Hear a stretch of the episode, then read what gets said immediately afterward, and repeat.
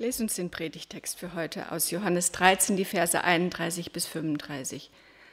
Da Judas nun hinausgegangen war, spricht Jesus, Jetzt ist der Menschensohn verherrlicht und Gott ist verherrlicht in ihm. Ist Gott verherrlicht in ihm, so wird Gott ihn auch verherrlichen in sich und wird ihn bald verherrlichen. Ihr Kinder, ich bin noch eine kleine Weile bei euch. Ihr werdet mich suchen, wie ich zu den Juden sagte, sage ich jetzt auch zu euch, wo ich hingehe, da könnt ihr nicht hinkommen. Ein neues Gebot gebe ich euch, dass ihr euch untereinander liebt, wie ich euch geliebt habe, damit auch ihr einander lieb habt. Daran wird jedermann erkennen, dass ihr meine Jünger seid, wenn ihr Liebe untereinander habt.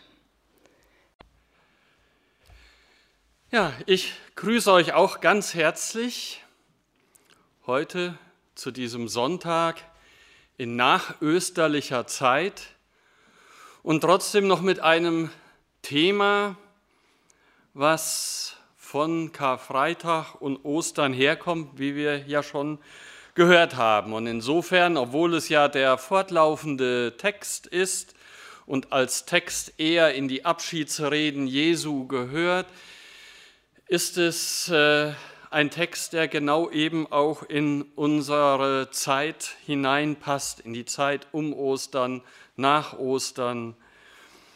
Und ähm, ja, ich denke, wenn wir noch so erfüllt sind, ein bisschen auch die Osterbotschaft in uns tragen, ähm, dann kann uns das helfen, den Text heute besser zu verstehen, vielleicht auch ein Stück weit besser in unserem Leben zu verankern, denn da will dieser Text hin, in unser Leben.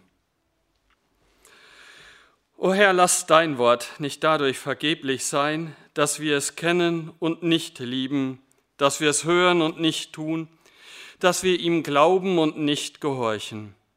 Öffne uns die Ohren und das Herz, dass wir dein Wort recht fassen.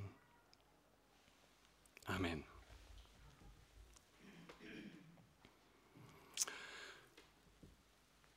Was ist das für eine Abschiedsrede, die Jesus da hält? Was für ein Testament? Was hinterlässt uns hier dieser verherrlichte Jesus? Was ist sein Nachlass für uns?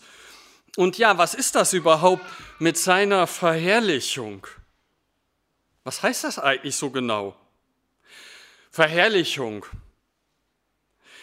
Das ist ja auch wieder so ein Wort, das wir praktisch eigentlich nur noch so aus den Bibeltexten und kennen, vor allen Dingen aus dem Johannesevangelium. Gut, es kommt auch noch in manchen Anbetungsliedern vor. Aber wissen wir wirklich noch, was damit gemeint ist? Ist das noch ein Wort, was mit uns zu tun hat, mit unserer Lebenswirklichkeit, mit unserem Sprachgebrauch? Verherrlichung. Vielleicht hat der eine oder andere ja schon mal die Geschichte der Familien der Rothschilds gelesen oder zumindest dem Vernehmen nach von den Rothschilds gehört. Ja, sie ist bekannt, diese große und weit verzweigte Bankiersfamilie. Und wer die Geschichte liest, kann sehen, wie sie sich wie eine einzige Erfolgsstory lesen kann. Und was in unserer Welt als Herrlichkeit galt und gilt, an dieser Familiengeschichte kann man es beispielhaft nachvollziehen. Sie erzählt, will das kurz ein wenig erläutern, sie erzählt, wie ein kleiner armer Jude, der Amschel Rothschild unter erbärmlichen Bedingungen im Frankfurter Judenghetto sein Dasein fristen musste. Wie er einen kleinen Kolonialwarenladen eröffnet, ein Krämerladen, wie es dann aber trotz aller bestehenden Verordnungen und Beschwernisse gegen Juden, die es immer gab, entgegen aller bestehenden Verordnungen und Beschwernisse schaffte, vielleicht durch viel eigenes Genie und dank seiner fünf Söhne, eine Bankdynastie zu gründen, viel reicher als die Staatsschätze fast aller europäischer Staaten zusammengenommen, mächtiger als viele europäische Staaten glanzvoller, herrlicher. Von einem der Enkel Amschel Rothschilds aus der englischen Linie von Alfred Baron von Rothschild weiß dass er gar nichts dabei fand, sich ein eigenes Symphonieorchester zu halten. Dass er mit seinem eigenen Taktstock täglich dirigierte, natürlich ein Taktstock aus Elfenbein mit einem Reif von Diamanten geschmückt. Auch musste zum Beispiel sein eigener Sonderzug oft stundenlang unter Dampf auf ihn warten, weil der Konzertmeister des Orchesters ihn jeden Morgen eine Liste von Stücken vorlegen musste, aus der Alfred die Tischmusik für den Abend wählte. Er hatte einen privaten Zirkus, der überhaupt gar keinen anderen Zweck hatte, als allein für den Besitzer da zu sein. Auch galt Alfred als einer der glänzendsten Gastgeber seiner Zeit. Der Gast war König, der Gast war Majestät, alles drehte sich um sein Wohlbefinden. Schon die Zeremonien, die man beim Frühstück über sich ergehen lassen musste, sind bemerkenswert. Im Schlafzimmer des Gastes erschien ein livrierter Diener mit einem ungewöhnlich großen Servierwagen und fragte, wünschen der Herr Tee, Kaffee und einen frischen Pfirsich? Angenommen, der so überraschte Gast wählte Tee, so kam dann schon die nächste Frage. Chinesisch, Indisch oder Tee von Ceylon? Darauf der Gast chinesischer Tee. Und sofort ging es weiter mit Zitrone, Milch oder Rahm, mein Herr. Und hatte sich der Gast dann endlich für Milch entschieden, wurde er auch noch nach der Rinderrasse für die Milch gefragt. Jersey, Hereford, Southern, Sir? So ging das den ganzen Tag. So kann man sich vielleicht Herrlichkeit und Verherrlichen vorstellen. Ja. Und wer sich das weniger in der Vergangenheit und dafür mehr in unserer heutigen Zeit vorstellen möchte, kann sich gerne in den Kreisen des sogenannten Jet-Set umschauen. Berichtet wird im Fernsehen, in den Medien genug davon. Eine andere Form von Streben nach Verherrlichung bekommen wir gerade auf grausame Weise zurzeit in Europas Osten mit. Wie sehr hatte sich wohl Putin das so gewünscht, mit einem schnellen militärischen Erfolg seiner sogenannten Spezialoperation sich am Ende feiern zu lassen? Die Militärparade war bestimmt schon geplant. Er hatte schon ein genaues Bild davon, von der Reiterstatue, auf der er sich mal verewigen lassen wollte. Putins Testament und Nachlass. Ein wiedererstarktes sowjetisches Reich, Verherrlichung durch Reichtum, Verherrlichung durch Erfolg, Verherrlichung durch einen, eines siegreichen Feldherrn. All das kann man tatsächlich unter Verherrlichung verstehen. Ist das hier gemeint? Ist das das, wovon Jesus spricht? Verschiedene Formen von Verherrlichung, wie Menschen sich selber aufs Podest stellen oder aufs Podest stellen lassen wollen? Was ist denn hier gemeint mit Blick auf Jesus Christus, wenn er sagt, jetzt ist der Menschensohn verherrlicht und Gott verherrlicht in ihm? Welchen Reichtum hat er erwirtschaftet? Welchen Sieg errungen? Auf welches Siegertreppchen und Podest ist er gestellt? Wie gesagt, wir kommen ja noch so ganz frisch von Ostern her. An Palmsonntag, da haben wir noch gehört, wie das Volk Jesus wirklich nach diesem menschlichen Verständnis von Verherrlichung verherrlicht haben. Palmwedel, roter Teppich, Jubelspaliere. Verherrlichung? Ja, das könnte in unsere Vorstellung so passen, damals beim Einzug nach Jerusalem. Und doch ist immer noch etwas ganz anderes hier gemeint. Erhöht worden ist Jesus, ja, ganz hochgehoben, nämlich ans Kreuz, dort auf Golgatha. Und das, was nach menschlichem Ermessen eigentlich doch eine totale Niederlage ist, ist der eigentlich göttliche Triumphzug, der den Tod besiegt, nichts weniger als das. Das ist Verherrlichung nach Gottes Maßstab. Die göttlichen Maßstäbe sind so völlig anders als unsere üblichen menschlichen Maßstäbe. Jesus weiß, welchen Verherrlichungsweg er da zu gehen hat. Und er weiß, es wird kein Palmwedelgang werden, kein Gang über den roten Teppich, eher ein blutroter Gang. Er weiß auch, dass er diesen Weg ganz alleine zu gehen hat. Seine Jünger und Freunde stehen allenfalls am Wegesrand. Hilflos, etwas verloren vielleicht, verleugnend. Vielleicht kennen wir ja dieses Gefühl von Hilflosigkeit und Verlorenheit, sei es im Erleben persönlicher Tiefpunkte oder auch darin, dass die ganze Welt über uns zusammenbrechen will.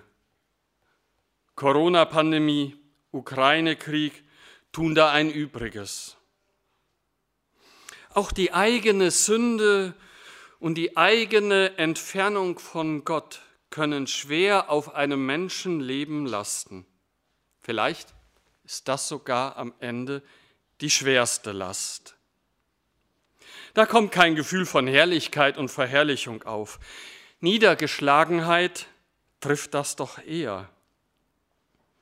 Wir können diese Karfreitagsstimmung der Jünger wohl ganz gut nachempfinden.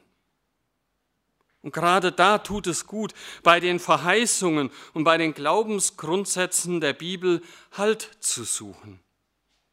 Angefangen von den Worten des Alten Testaments. Wir haben vorhin schon ein Psalmwort gehört. Ich erinnere in dem Zusammenhang jetzt aber auch gerne nochmal an Psalm 23. Ob ich schon wanderte im finsteren Tal, ich fürchte kein Unglück. Warum? Denn du bist bei mir, Gott. Dein Stecken und Stab, die trösten mich. Du bereitest vor mir einen Tisch im Angesicht meiner Feinde. Du salbest mein Haupt mit Öl und schenkest mir voll ein. So verherrlichst du mich. Und dann bis eben hin zu den Worten unseres Predigttextes. Ist Gott verherrlicht in ihm, so wird Gott ihn auch verherrlichen in sich und wird ihn bald verherrlichen. In der Heilsgeschichte bleiben wir ja nicht bei Karfreitag stehen. Der Tod, Golgatha, das Kreuz, das ist kein Endpunkt. Der Tod hat nicht das letzte Wort. Wir, wir dürfen uns auf die Osterbotschaft verlassen, darauf, dass Jesus wirklich verherrlicht worden ist, wirklich Gottes Sohn ist, wirklich auferstanden ist, wirklich das Leben für uns ist.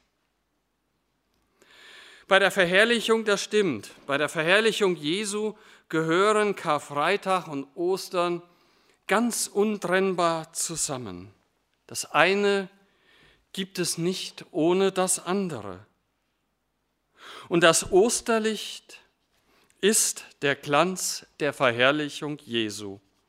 Das Osterlicht am Ostermorgen, das Lebenslicht, das Licht des leeren Grabes, das ist das Licht der Verherrlichung Jesu, das uns bis zum heutigen Tag den Weg zum Heil erleuchtet, den Weg zum Vater hell macht. Und daraus folgt dann dieses Testament Jesu, sozusagen das Neue Testament, das Neue Testament Jesu für uns. Ein neues Gebot gebe ich euch, dass ihr euch untereinander liebt, wie ich euch geliebt habe, damit auch ihr einander lieb habt. Und daran wird jedermann erkennen, dass ihr meine Jünger seid, wenn ihr Liebe untereinander habt. Im ganzen Neuen Testament spielt diese Liebe, diese Nächstenliebe, die Liebe zu Gott die Liebe zum nächsten Menschen eine so große Rolle. Und hier in Jesu Abschiedsreden, in diesem und in den nachfolgenden Kapiteln des Johannesevangeliums, kommt das in besonderer Klarheit immer wieder zum Ausdruck. Jesu Weg zu seiner Verherrlichung bedeutet für die Jünger zunächst einmal Abschied nehmen. Jesus lässt da keinen Zweifel aufkommen. Er sagt ehrlich, wie es ist. Ich sage euch das jetzt ganz klar. Wo ich hingehe, da könnt ihr nicht mit hinkommen. Und eine ganz andere Weise der Bewältigung dieser Trennung tut sich auf, indem Jesus ihnen ein neues Gebot gibt. Als Vermächtnis, als Testament, als das, was den Jüngern bleibt, auch wenn Jesus nicht da ist.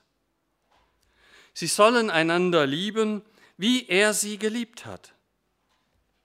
Jesus unterstreicht die Wichtigkeit und Bedeutung seines Testaments dadurch, dass er das mit der Liebe doppelt sagt. Doppelt hält besser, sagt man ja, auch in unserem Predigtext. Dass ihr euch untereinander liebt.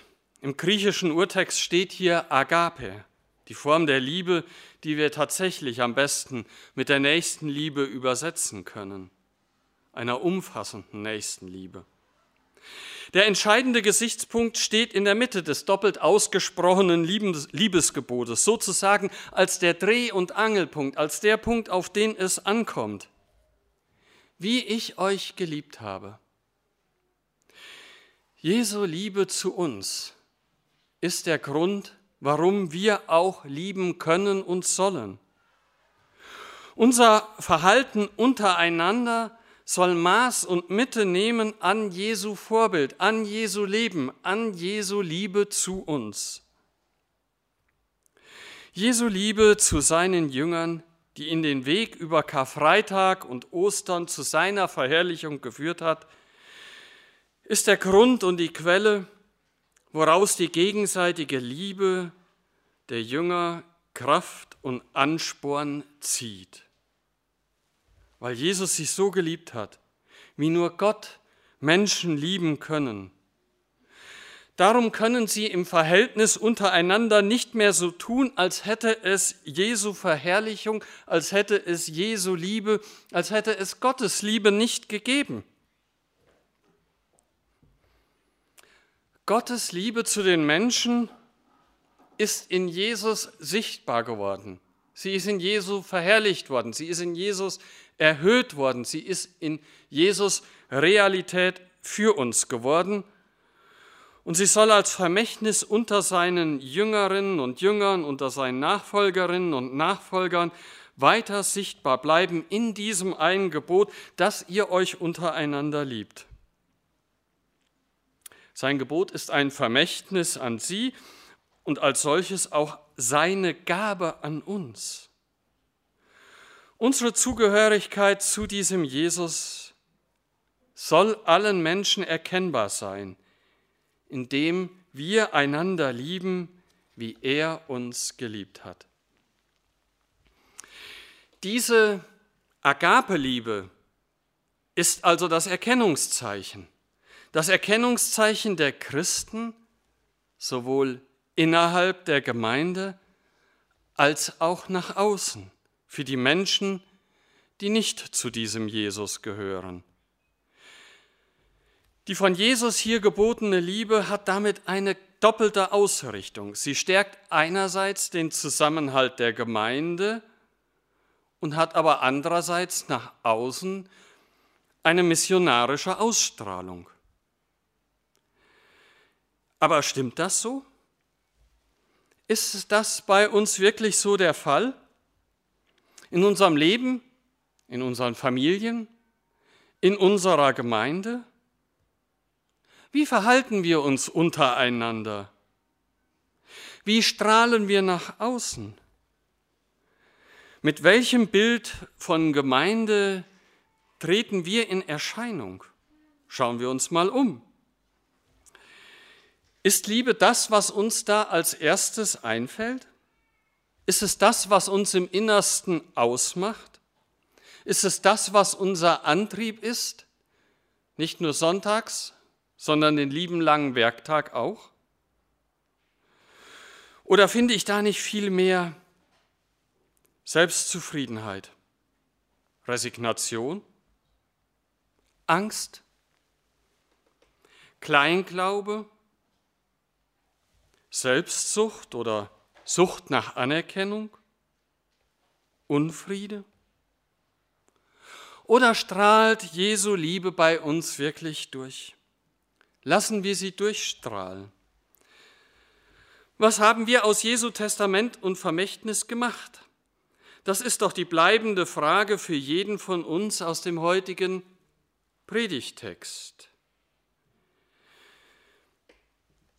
Wir sollen Jesu Liebe durchleuchten und durchstrahlen lassen.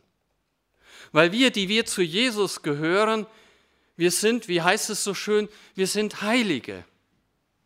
Und wir wissen alle von Heiligen, Heilige haben einen Heiligenschein. Und der Heiligenschein, das ist nicht so eine Kreisleuchte über dem Kopf. Der Heiligenschein ist das Licht der Liebe Jesu, das durch uns hindurch strahlt und die Liebe Jesu an andere weiterleuchten lässt. Das macht uns aus als Heilige, als diejenigen, die zu Jesus gehören. Ich will das noch einmal mit einer Geschichte verdeutlichen. Der eine oder andere wird sie kennen. Volker Bäumer hat sie von Zeit zu Zeit schon mal erzählt in diesem Zusammenhang. Es ist die Geschichte von Christine. Christine hatte eine schwere Kindheit und Jugend. Sie hat als Kind in einem Treppenhaus gewohnt und später dann als alte Frau kehrt sie an den Ort ihrer Kindheit zurück, in dieses Treppenhaus. Es ist irgendwie alles immer noch wie früher. Die klapprigen Briefkästen hinter der Haustür, die abgetretenen Fliesen, das verschnörkelte Geländer und im Treppenhaus das bunte Glasfenster mit dem Bild, mit dem Bild eines Heiligen. Es wirkt heute düster und farblos, so düster wie draußen der Tag. Doch siehe, Genau in diesem Moment, als sie dieses Bild betrachtet, kommt die Sonne durch und plötzlich leuchtet dieses Glasbild. Buntes Licht fällt auf die Stufen und das dunkle Treppenhaus ist hell und freundlich. Ja, so sind sie, die Heiligen, sagt Christine. Wie Transparentbilder keine Helden, die nichts erschüttern kann. Keine Moralaposteln, die andere verurteilen.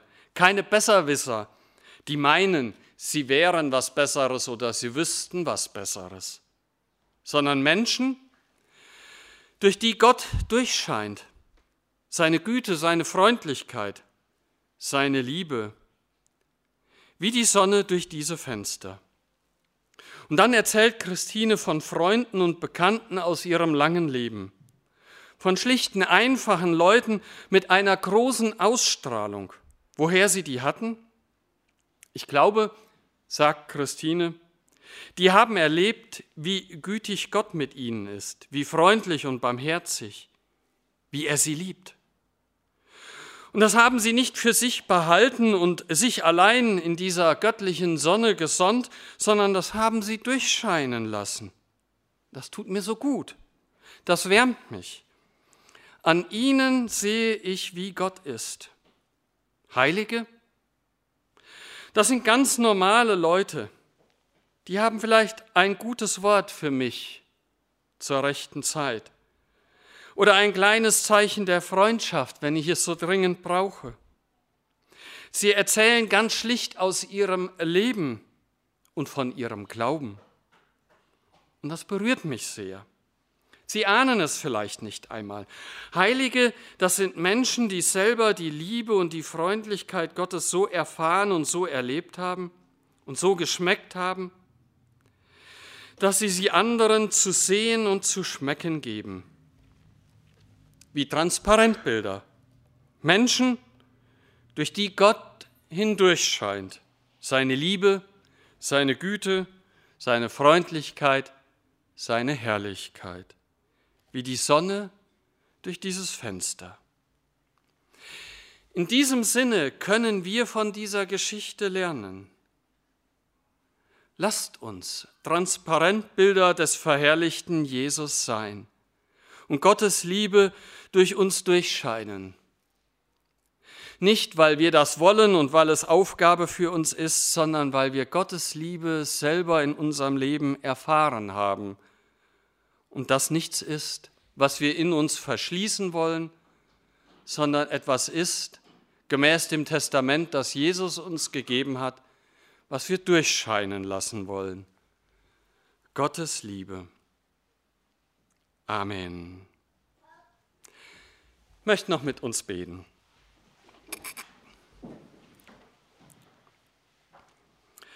Herr Jesus Christus, wir danken dir, dass du uns nahe bist, dass du um uns und unsere Situation weißt.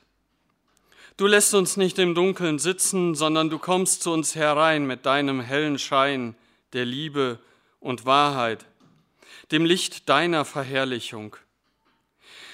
Wir danken dir, dass du uns hörst, wenn wir zu dir rufen.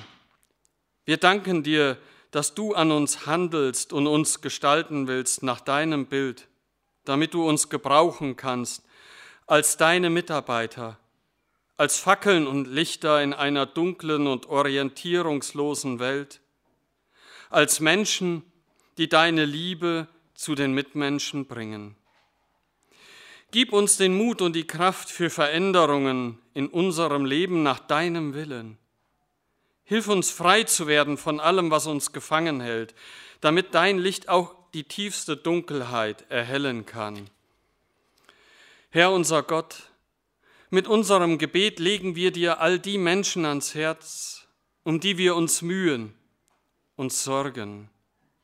Wir bitten dich für die Menschen, die in Not sind, sei es durch Hunger und Krieg, besonders jetzt auch in der Ukraine, sei es durch Armut und Flucht, sei es durch Krankheit und Tod. Hilf, dass ihnen aus ihren Nöten geholfen werde dass Jesus Christus, der am Ende alles heilt, auch ihre Dunkelheit erleuchte und ihnen Kraft, Hoffnung und Liebe schenke. Amen.